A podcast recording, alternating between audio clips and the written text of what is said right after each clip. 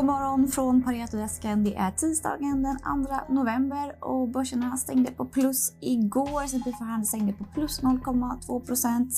Dow Jones plus 0,3 och Nasdaq 0,6 procent och eh, lyckades precis slå nya rekord inledningen av månaden igår. Senaste tidens vinnare Energi fortsatte att eh, gå bra. Vi ska ju prata energi nu under morgonen med Johan Spets. Vi har fått in en hel del rapporter bland annat från Hexatronic, IPC och tittar man lite snabbt på Hexatronic så kom rapporten in bra 3% över våra estimat på försäljning och 15% eh, över våra estimat på ebita i Q3, men justerar man så ser det ännu starkare ut.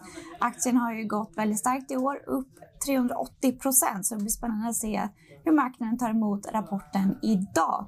IPC kom också med en rapport, mm. Johan Spets, som levererar ett eh, bra kvartal, eller hur? Ja, det är ju generellt eh, goda tider för råvarubolag och IPC är ju en favorit vi har på oljesidan. De levererar starkt, eh, starkt Q3-resultat, eh, både operationellt sett men även finansiellt och uppbackat av starka priser både på olja och naturgas som man ju producerar en hel del också.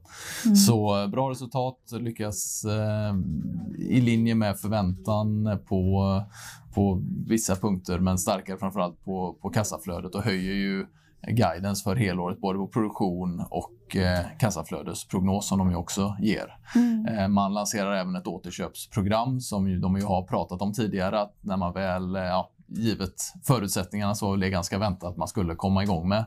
Mm. Men det är klart ett styrkebesked också. Man börjar skifta tillbaka kapital till aktieägarna och eh, utdelningar kanske är nästa steg då eh, fram in i 2022. Ja, för det var ju en av eh, den viktiga, lite viktiga, men det var ju en fråga som oljebolagen fick när vi hade energikonferens i Oslo. Vad ska ni göra med kassaflödet? Är det uppköp, är det utdelning, är det återköp? Är det återköp en bra grej tycker du?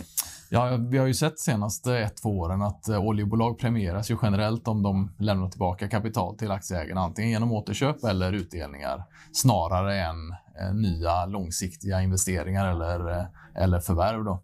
Eh, men det är klart, med nuvarande miljö så kan ju investerarnas eh, inställning ändras också. Mm. Eh, så att, och allt i slutändan beror ju på om man kan presentera eh, ma transaktioner som, som skapar värde så är det klart, det behöver inte nödvändigtvis tas emot ljummet av marknaden. Men, men vi har ju sett att utdelningar är ju någonting som, som mm. har premierats. Mm. Och oljebolagen har ju fortfarande en viktig del i vår energi försörjning. Du täcker många cleantechbolag och många, den typen som ska hjälpa till med lite mer grön energi, men vi är inte riktigt där än.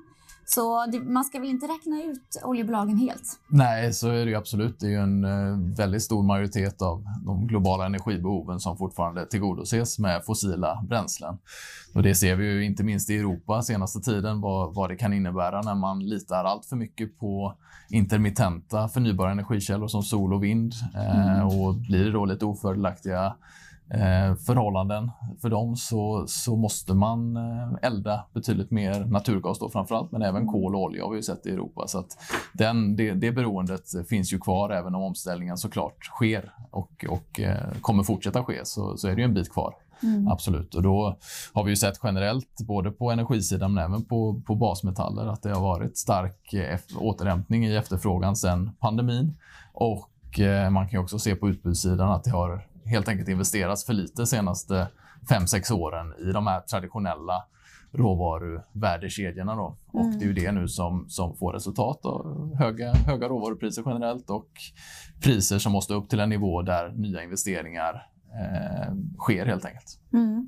Lundin Mining släppte rapport förra veckan, så vi går från mm. olja till eh, gruvor. Hur, eh, för den rapporten överraskade däremot inte på uppsidan. Nej, det var ju en lite svagare rapport än väntat som kom i slutet av förra veckan. Då. Men marknaden skakade ju sig av sig den ganska så snabbt. Mm. Och Det som fokus landade på var ju att även där då väldigt starka kassaflöden givet starka kopparpriser framförallt då senaste mm. tiden. Även zink hjälper ju Lundin Mining.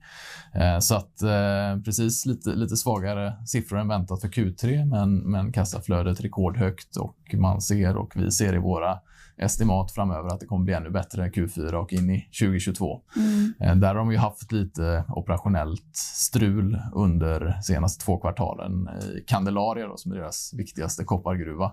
Nu verkar det som att de har ett antal förbättringsinitiativ som, som rullar på där. Fortsatt höga metallpriser så att ser, mm. ser väldigt eh, bra ut även för Lundin Mining. Då.